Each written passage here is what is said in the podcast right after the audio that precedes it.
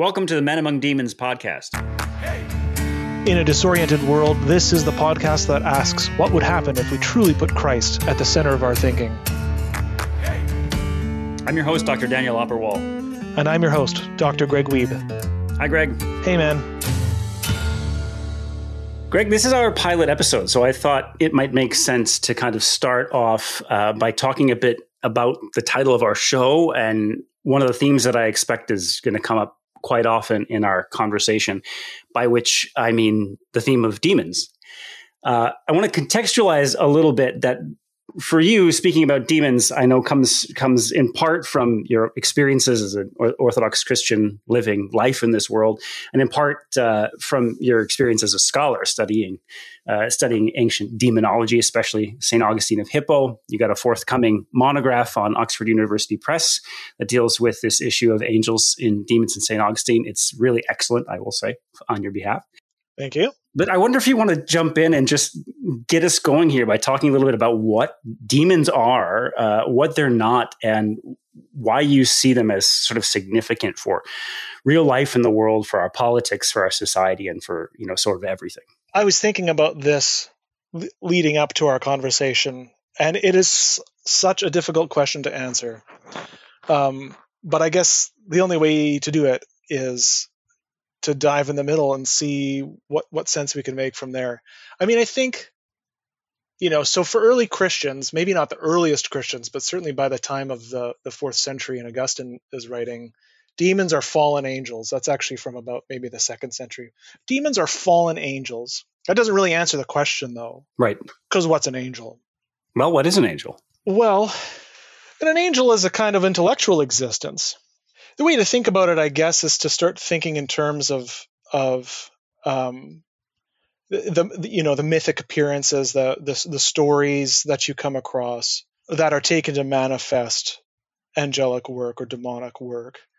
You know, angels are light, right? They're they're an intellectual existence. They're an enlightened existence. The illumination is is their very existence. And so then demons and and they have they have the angels have that existence uh, by loving God, by loving and knowing God. And, and in their love for God, God has created them and called them into existence and called them to form.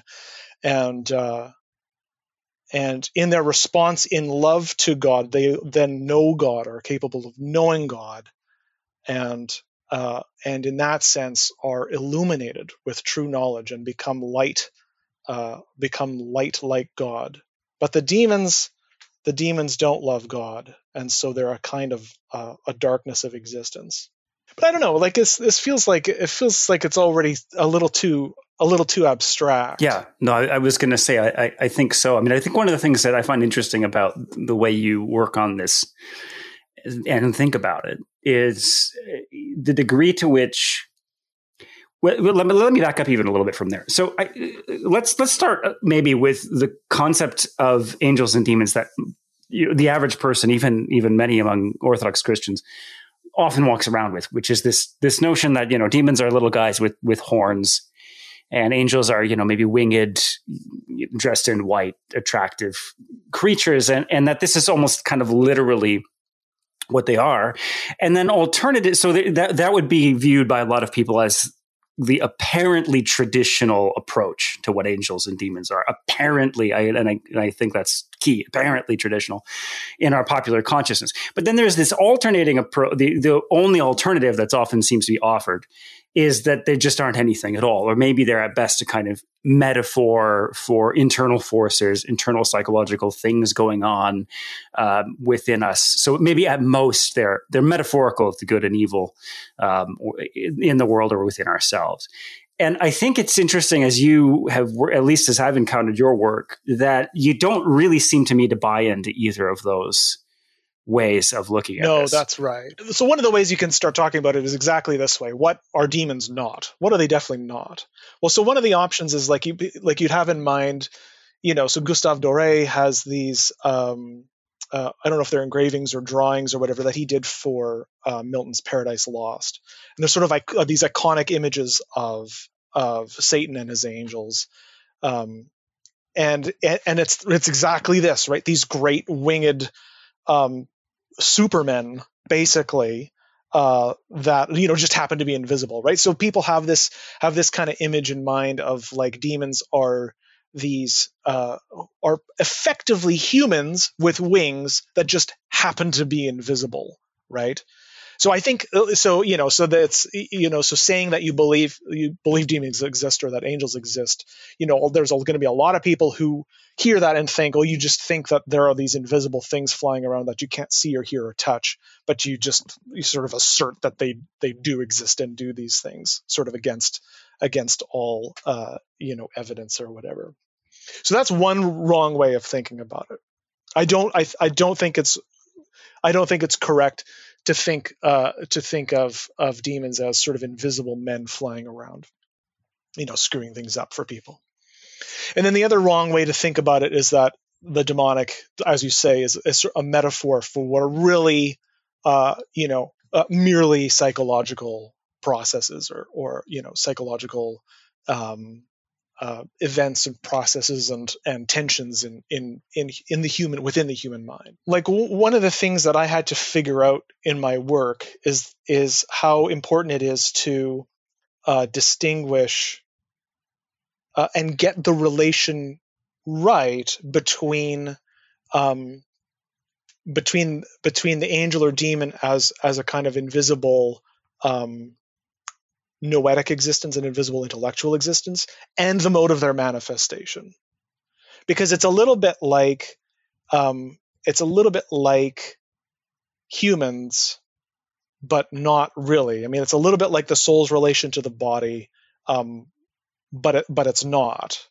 And so and so what you have to do is see is start to see uh, demons as a kind of explanation for a, for a pattern of um, f- for a mythological pattern or a pattern of of um, you know events or certain tendencies or, uh, or, or that kind of thing. When you say that, it's it's sounding a little bit to me like we're sort of back to the kind of metaphorical only vantage on things, um, which which I which I gather isn't isn't really quite right either. We we neither are they like you said neither are they people who just happen to be invisible, people with wings and lots more power who we happen not to be able to see.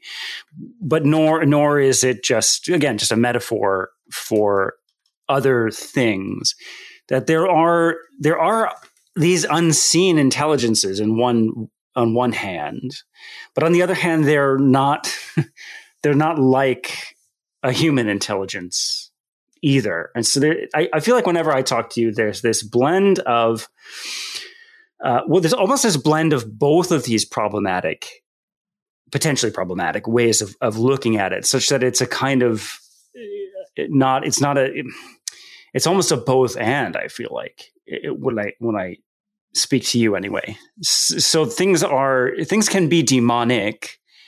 Um, which is to say, part of the pattern of of of what the demonic is. Uh, but there there are also, in fact, sincerely, actually demons. if you, I mean, if you know what I mean, that are mixed up in this pattern. Uh, and and to to clarify that a little bit, at least this, this is what I gathered from you.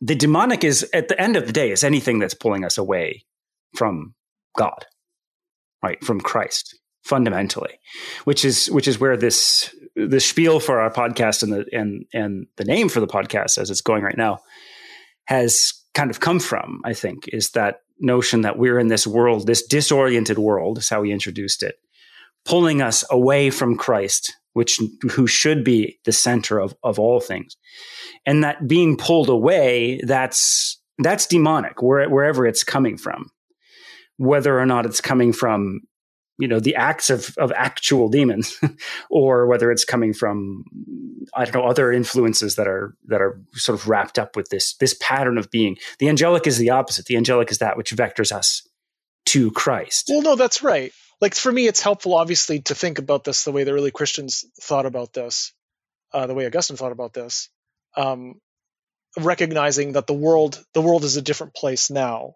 Okay so um, but for them like i think there's two main two main ways of thinking about demons and they more or less correspond to you know uh, thinking about demons from the office of the bishop and thinking about demons from the office uh, from the cell of the of of the monastic from the cell of the monk. And to me the two basic ways are that the demons are the gods of the nations so when you talk about my book like the whole book is about was about trying to figure out how that even makes sense. What does it mean for augustine to say the gods of the nations are demons? And when he says that he's of course quoting um, psalm 95 from the septuagint. The gods of the nations are demons. Um, well one of the things that's not is just is is early christian authors saying or the you know the or the translators, the, the Septuagint translators. What they're not doing is saying the gods of the nations are really, really bad and we really don't like them. Right? That's not that's it's not it's not demonizing the way we use that that verb today. They're they're making a claim about um, they're making a claim about the the structure of things and how you know how the nations work and how identity works and how you know what worship has to do fundamentally what worship has to do with um, with people with with souls with um, you know uh, citizenships with with cities and their political orientation and cultural you know the, their cultural orientation right? So the gods of the nations are demons. When you say things when you say something like that what what the early christians are saying is like those gods that you see there whose statues you see in the forum, whose temples you see in the forum, uh, whose whose rituals you see. Uh, you know, there are people sacrificing to these gods, making you know literal animal sacrifices, uh, or pouring out libations to the gods, or dedicating um, circus uh, circus performances or beast hunts to the gods, or gladiator fights to the gods. All of that, it's it's it, it's saying it's talking about sort of a, what's what's really going on here and what the common what the commonality is. Because all of these things to the early christian to the early christian imagination all of those things are contributing to drawing you away from god right? And so the gods so the gods of the nations are demons because you know zeus and hera and um uh, and minerva and and all like these guys are you know the gods of that that you know Homer references and that Virgil references. Um, the characters that they're talking about are demons um, who who ask who ask to be a sacrificed to, who ask to be served. You know, the gods demand a certain kind of service, um, and they have ways of demanding that, right? And that's that's what you're that's what you're talking about in terms of like um, you know it's not just um, it's not just a mere th- sort of theory uh, to explain certain like it's not just a projection or something like that. Because because the, the force of what actually happens is people have dreams right? And they have experiences of d- divine power right? This superhuman power miraculous power that then because of their cultural context compels them to set up an altar here, to set up a shrine here, to offer games to the gods, to to consult the gods, to consult their will, and to organize a, a political identity structure that's uh, that's oriented to trying to maintain the Pax Deorum, right, the peace of the gods. Um, so that's so that's that's one side of things, right? Um, and that I think for, for bishops like Augustine who are living in the city and dealing with hundreds of Christians and traveling around and preaching and dealing with, you know, um, sociological forces, cultural forces, uh, and patterns of behavior among large groups of people, like that seems to be that seems to be one area of focus. And then the other thing is this: like, if you, you know, you want to you want to attain to holiness, right? And uh, and you say to yourself like i have to i gotta leave this place. I gotta leave people. I gotta go live in the desert. I gotta i gotta you know i gotta spend my day praying in a cell right? You gotta become a monk to achieve this holiness. Well you're gonna you're gonna have a related but distinct experience of that which keeps you from god right right? Then you know so among the monks they're not thinking in terms of broad cultural patterns and, and sociological movements cultural movements. They're thinking like if if if i were going to try to love god you know what how, how do i do that? And when they start you know when you start on that path you know certain you find certain things happening.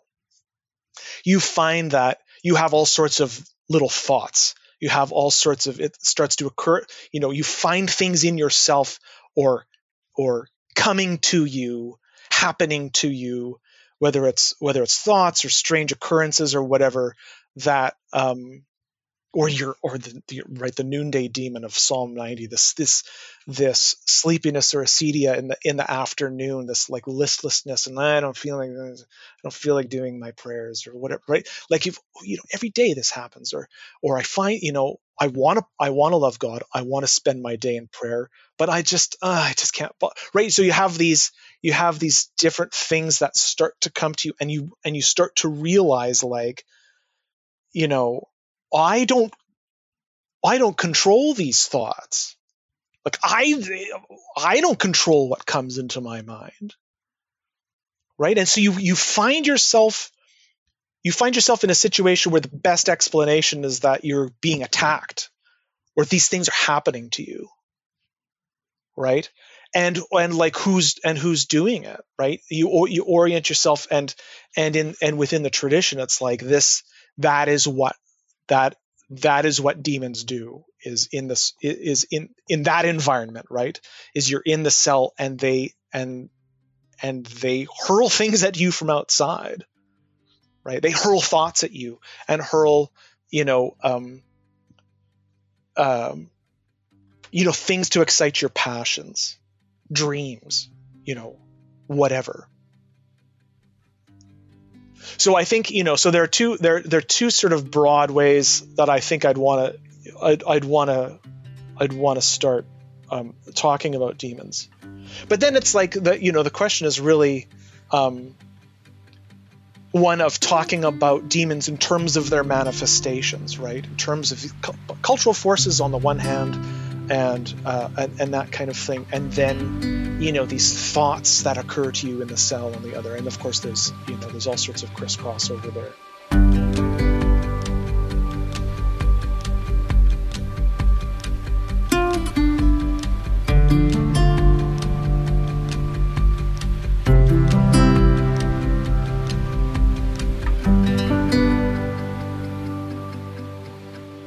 Yeah, so it's it's a really interesting overlap, and it's surprising to me that we haven't discussed it before in some ways, um, because it it it is it really is the exact intersection of, of your work and my own work, which tends to focus a lot of times on on monasticism, ancient monasticism, John Cassian in particular, but a lot of other authors, of Evagrius, and many of these other these other thinkers. It's it's a remarkable observation when you're thinking about the world around us, the world of politics, the world of society that you're absolutely right. The influence of the demonic tends to come in these big, broad patterns. And I, I, think what you pointed out there about worship being really essential, like that's that's key. That's something huge that I've taken from you in the things you say and work on, is that the question of what we worship is so central. It's not a question of if you're going to worship anything. We have these notions sometimes in our in our modern world as though you know theism and atheism are these opposed things or or whatever. Uh, you you will worship. Humans worship, and that's absolutely non-negotiable. You're going to worship.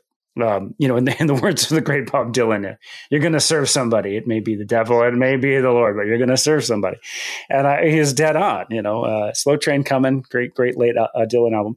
Um, but yeah, but, but, but seriously, it's it's absolutely right, and he's far from the first person to ever observe this. So it's not a question of if you're going to worship; it's what you're going to worship. And in our in our crazy world as as lay people, um, th- this is how we tend to see the demonic at work, inviting our worship towards certain certain things. And and so I find it really interesting that you you note and it just seems so obvious in retrospect as soon as you said this now that that those who really make a very very especially conscious break from that tend to uh, be the ones who are much more prone to these kinds of like um, sort of direct encounters with things like these intrusive thoughts. Uh, it's almost. I mean, I think there's there's an old tradition in the Orthodox in Orthodox thinking, and I don't know who I would credit this to, you know, at any point in history, but it's certainly something I've run across many times.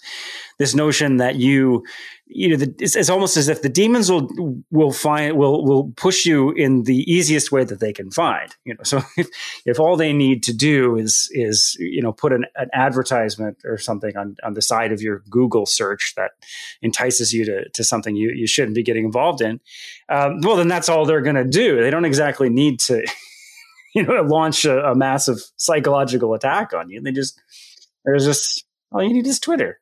So it's simple. But if you've really removed, the more you remove yourself from that, the more these attacks become the type of thing that these monks and, and sometimes nuns too are describing out in the desert.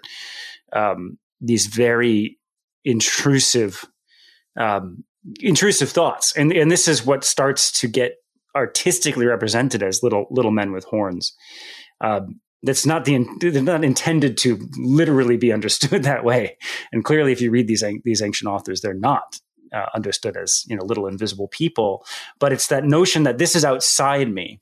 I found it really interesting in the last few years to hear more and more about how in like modern secular mental health mental health care um, there's in certain circles an increasing push to not think of certain types of thoughts as coming from you yourself. That when you realize this thought really is coming from not me, that you have you have a ch- you have half a chance against the thing. When you associate yourself with your anxieties or whatever, when you think, well, that's me, I did that. Um, it's it's much harder to to heal from these things, and it's not it's not true to our experience. You know, when thoughts come into your head, how any person, I don't care, the, the a raving atheist who thinks every single thing we're saying right now is complete idiocy, but I guarantee you they will they will talk about thoughts popping into their head. Right, ideas. We all experience ideas as coming, at least some of them, as coming externally from ourselves. And so, what you're saying, I think, is that those, whatever the source of that kind of a, an external thought, a thought's experience is external, I, I don't know the precise nature of the ontological source of that. The ancient fathers will debate, oh, do they have bodies that we just can't quite see? Do they have no bodies at all? You know, the body is made of air. And they, these are all speculations. They never settle on exactly what's going on there. But what we know is that there's some source beyond my mind. And there's then this, this experience of certain kinds of thoughts. And if those thoughts are bringing me away from Christ, then, then the origin of those thoughts is demons and in a lot of ways it's just kind of that that simple. I don't necessarily need to know exactly what the demons are made of. I can and that's what i'm trying to go for by saying something like you know demons are you know an attempt at explaining the common pattern of a variety of phenomena something like that. Because you can't like you don't we we don't have access to it. I mean and the distinction what i'm thinking about is that is the um one of the thing one of the things augustine will say is that like I the only reason I know you Dan have a soul is because you know you you appear to be a human like me you know in the relevantly similar ways and I know I have a soul right? And so it's like i can i can read you know i can i can read this from i can read this from the outside because i have you know i have a kind of awareness i have a kind of uh, uh, you know awareness of my own constitution that you know when others out there look like me other people other humans it's like okay yeah we're all probably you know more or less the same on this count. But you can't do that the same way with demons right? I don't like i don't have access to the quote unquote soul of the demon the way I have an access to you your soul um, because I know how human speech works and I know how it reveals, I know how I use human speech to reveal my soul and to reveal my thoughts and, and, desires and things like that and, and whatnot. And so I, I can see the same thing and can know something about your soul through your speech and through your actions, that kind of thing. But the, but demons don't have like what body do they have? Well, the bodies they have are a kind of are are are are this kind of mythical um, you know mythological cultural structure. The bodies they have are these statues but obviously they're not the demonic you know the the, the statues of the gods you know uh, these gods are demons but they're not you know the statues aren't demons the way you know your body is related to your soul kind of thing. So there's and, and there's uh, you know and that move is that move is important. Like what what it does is un, unhinge a little bit and and kind of raise this specter of like, are we really talking about something real? Like, how do you know it's real? And I and I get that, and that's like that's an important question to ask. But the the other thing it does is say like, look, the gods we don't have statues around anymore. Um, but that doesn't mean the demons have gone away. It, it right like it it it makes it possible to see how you can undergo a radical cultural shift and still have things mediate and manifest the demons. We can have a, a we can have a culture that that pretends with all thoroughness that we don't have gods, right? We we we do, we tell ourselves that we there are no gods of the nations anymore. You know, paganism was a thing in the past, and and all this. Although I think it's I think it's going to make a roaring comeback uh, very soon. Uh, so you know, mark my words. But the point is that like that, you know, well, it's the line, it's the end, uh, the, or the, this line from um, the Usual Suspects.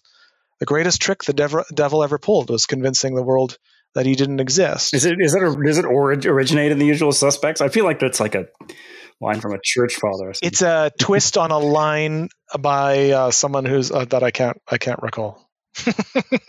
and and so we we we live on we have the um, conceit correct socially that we don't have gods, but in fact you're saying we do. Oh yeah, obviously. right, we have like yeah, of course. Of course, we have all sorts of cultic behavior. We have all sorts of things that we serve ide- ideas, ideologies, um, desires. Um, it's like saying we don't we, you don't have culture or something of course yeah. you have culture so so we obviously and this is sort of uh, related to the point i was making before you, you you're going to worship somebody we're, we're quoting dylan and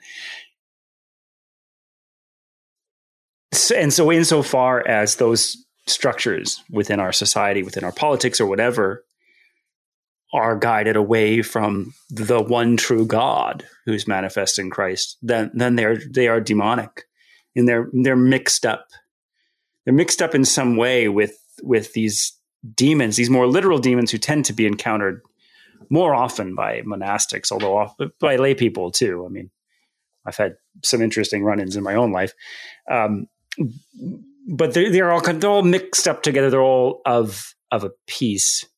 But one question, well, and and so may, I think in, in our second half, which we're going to be coming up on, not too long, maybe we should dive into what you think are some of the best examples in our world of the kind of corrupt uh, anti-Christian worship that you're talking about. What what some of those gods are?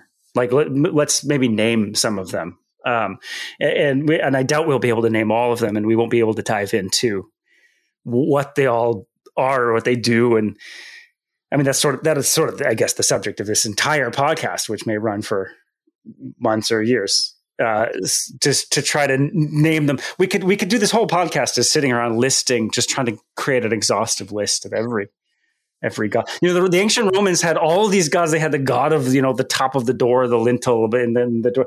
And I you know I think we do it in a lot of ways too. Like they're not their intuition is kind of not wrong in a cockeyed way. You know, if you're going to live in a pagan world, then every little thing becomes everything becomes a god. Everything. You know, think about the think about what you're asking um, and how and how like how that would be per- how that would be perceived you know what i mean like start start naming the false gods well and i guess this i guess it, uh, such an exercise could be helpful because it might actually get you into the headspace of what it was like for the early christians like for us in retrospect you know it seems like the easiest thing in the world to just like speak against what we now f- call paganism, right? Oh, you just denounce or whatever. But that's like, but but you're speaking against your neighbors and your friends.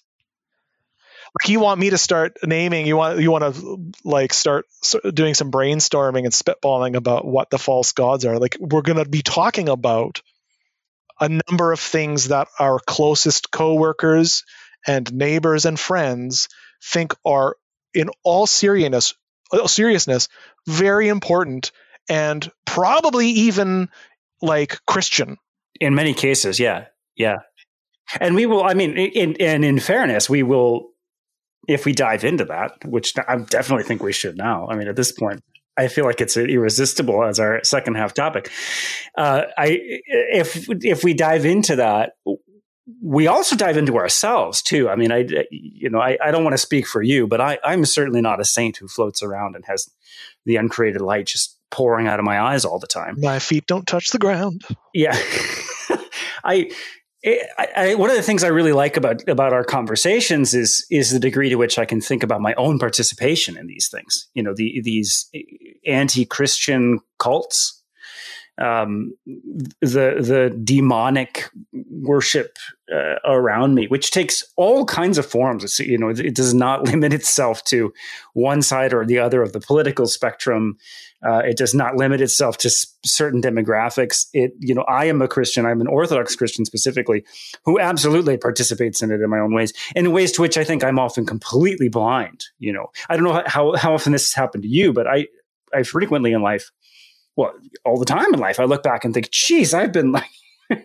you know, here I've been sacrificing to Baal practically for the last 10 years and I did like I didn't even notice it to say nothing about starting the process of actually extricating myself from that which can be very difficult. And like i didn't even it's it's like i was sleepwalking and like sacrificing to an idol. And then you wake up and go holy crap this is this is a big old idol that i've been involved in. And i expect that will keep on happening for the rest of my life probably these noti- noticing this. It's it's it's you're right. It's our friends. It's it's our family. It's the people around us. It's also ourselves. It's the people outside the church for sure. It's the people inside the church for sure. Uh, although there may be, I think there's like an important distinction there between those who are trying to not do this and those who are are just whole hog completely embracing it. And, and maybe that's what it means to be part of the church is to join is to join the group who are giving it an effort to not to worship only Christ. Not that that comes easy, and not that we always are anywhere near perfect on it, but that we we give it a shot. Yeah, in the sense, yeah, in the sense, not so much like that that we're bonded by by our efforts, but but that the thing that we're trying to do is attach attach ourselves, be attached to the one who has overcome who has overcome the demons. Yeah, and so there's a lot of uh, like I think you know there there's a lot of kind of background context to how a conversation like like this could even be intelligible. Like a couple of things you know to say that you've been sacrificing to baal you know you've you, right you have you have this realization that you've been sacrificing. Like think about what that in that assumes right? Like what kind of you know what are you talking about? You know one one of the things because no one thinks that baal is anything anymore and yet to you it seems like a meaningful uh, you know uh, it's not just a meaningful utterance it's like this it's like a point of a point of revelation. Um, uh, to have you know to have to have found your found yourself that you have been sacrificing to false gods. But how have you been doing it right? It assumes a kind of sacramental theology. It assumes a kind of you know, you know it assumes a, a, that what it assumes is that you can do something without knowing it that that there are these actions that that mean something right?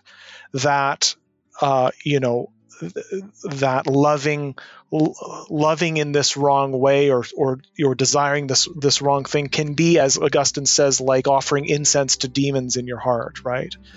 That there are these that you met that that making sacrifices isn't you know making a sacrifice is a meaningful symbolic action, even when you're not, you know, literally slaughtering an animal uh, and placing them on, uh, placing it on the altar. Right, that we still do make sacrifices in our life.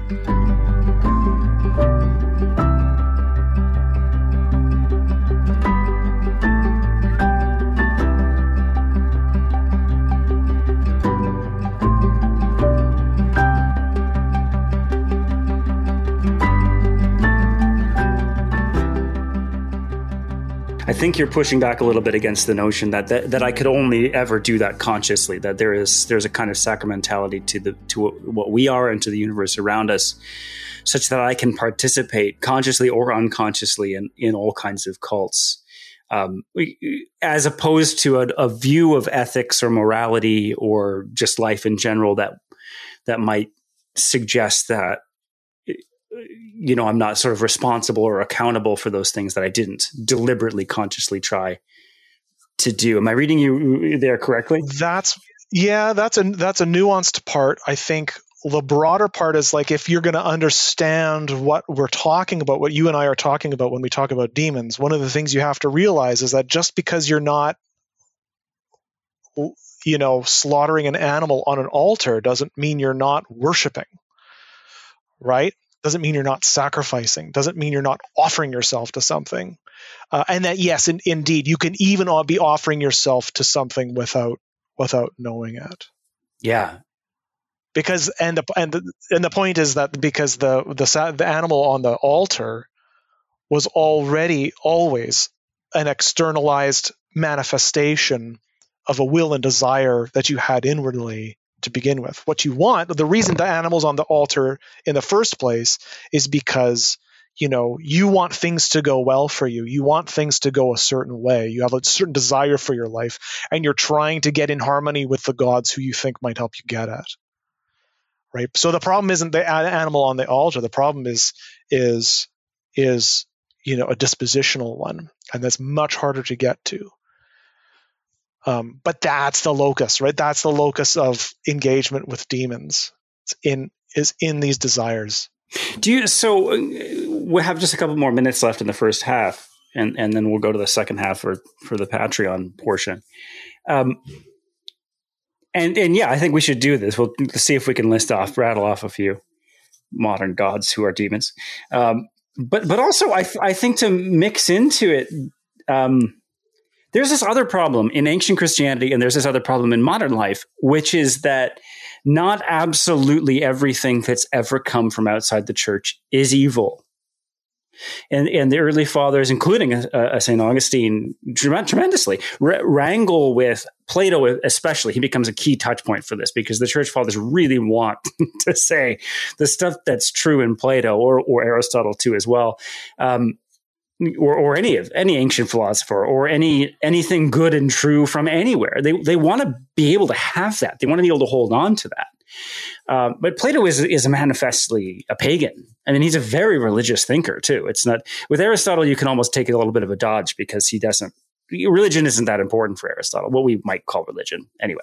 But for Plato, like it absolutely, he, this is hugely about gods. You know, actual gods um, for Plato and how we worship them and, and how we live in a world in which they have power, really, truly. And so to try to extricate what what comes out of a Plato um, that the church fathers want, that the, the church wants to keep, is this very tricky, very very difficult business. And it, it all makes me think that that's a perennial that's a perennial concern. It would be very easy if the, if everything outside the church was just was just evil you know then then we would we would just cut ourselves off from from everything all the time. But but this isn't what the church has ever done. Uh, it's taken this far more difficult path. Um so like I, how do like how do we do that? Oh wow how, how, do we do it? i don't know. Um well i mean that's not true.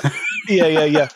Like unfair question yeah how do you do it? You know, the pra- the practical question. I mean, you got to go to church.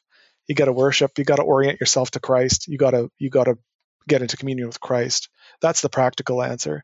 But like you know, pull pull back a little bit here, and you know what is like what's even going on. There's I think there's a couple of things you could point to um, to make sense of why, and and you know, and it's something that a lot of people outside of orthodox, orthodox and and probably Catholic traditions don't don't really you know have a hard time appreciating because they don't you know haven't necessarily had the had the traditions or maintained the traditions. But there's a couple of ways that you think about it that make sense of why it's not outside the church. It isn't just like um, you know all univocal darkness. Right? A couple of things you know one is one is the idea of of the of the uh, disseminated word right? The spermatikoi logoi right? That that there the logic of god so to speak uh, is implanted and inworked through you know dispersed throughout all of creation. All of creation in its design manifests the will of god and thus refers to god. And so truth is found is found everywhere that anything exists right?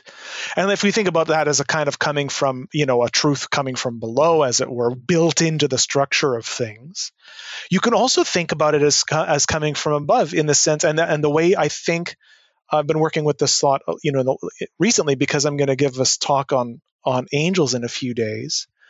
Like one of the ways that we have this embedded in our tradition is that god appoints um, appoints the nations and I, and numbers the nations according to the angels. Okay, so God has uh, so the so God has provided you know God has uh, embedded the divine pattern within all of creation. Of course, uniquely humans are the image of God, um, but all of creation, you know, you know, manifests that at a at, at lower levels. Um, but then also provides administration for all creation uh, through the angels. And so all nations, all peoples, all nations, all tongues and, and tribes are given angels, are given divine direction um, available to them uh, to orient them to God. And so, to a to a certain extent, you will find all peoples manifesting the, these tr- you know elements of this of of true of um, of true worship, true cult of true of the truth. Right? You will find elements everywhere because God has provided direction for that precisely to be able to happen. Um, and what and the problem is that the nations then uh, exchange uh, their angelic leadership for um, for demonic leadership and go astray. And so you always it's just this mix, right? It's always just a mix. Well, it sounds like that leaves us with a lot to talk about for a long time. It's, it's extricating things out from yeah. that mix is is it's a life a lifelong process. That basically concludes the public portion of the show at this point, right at the 45 mark. Uh, so we'll pause here and just let all the listeners know that our conversation will continue in the second half, which we publish for patrons only. Uh, and here's a quick taste of what's in store for the second half today. Name name me three gods of, of the North American slash Canadian oh. nation that are demons. Yeah, one of the one of the aspects about one or one of the ways it manifests is in imp- improper diversity. All right, so if you'd like to keep listening, please join us on patreon.com at Men Among Demons for the rest of the episode, and we are very grateful for your support. Thanks for joining us. This has been the Men Among Demons podcast. Your support makes this podcast possible. Find us on Patreon at patreon.com slash Men Among Demons for exclusive content and to join the conversation. Thank you for listening. Take it easy, Greg. See you, man.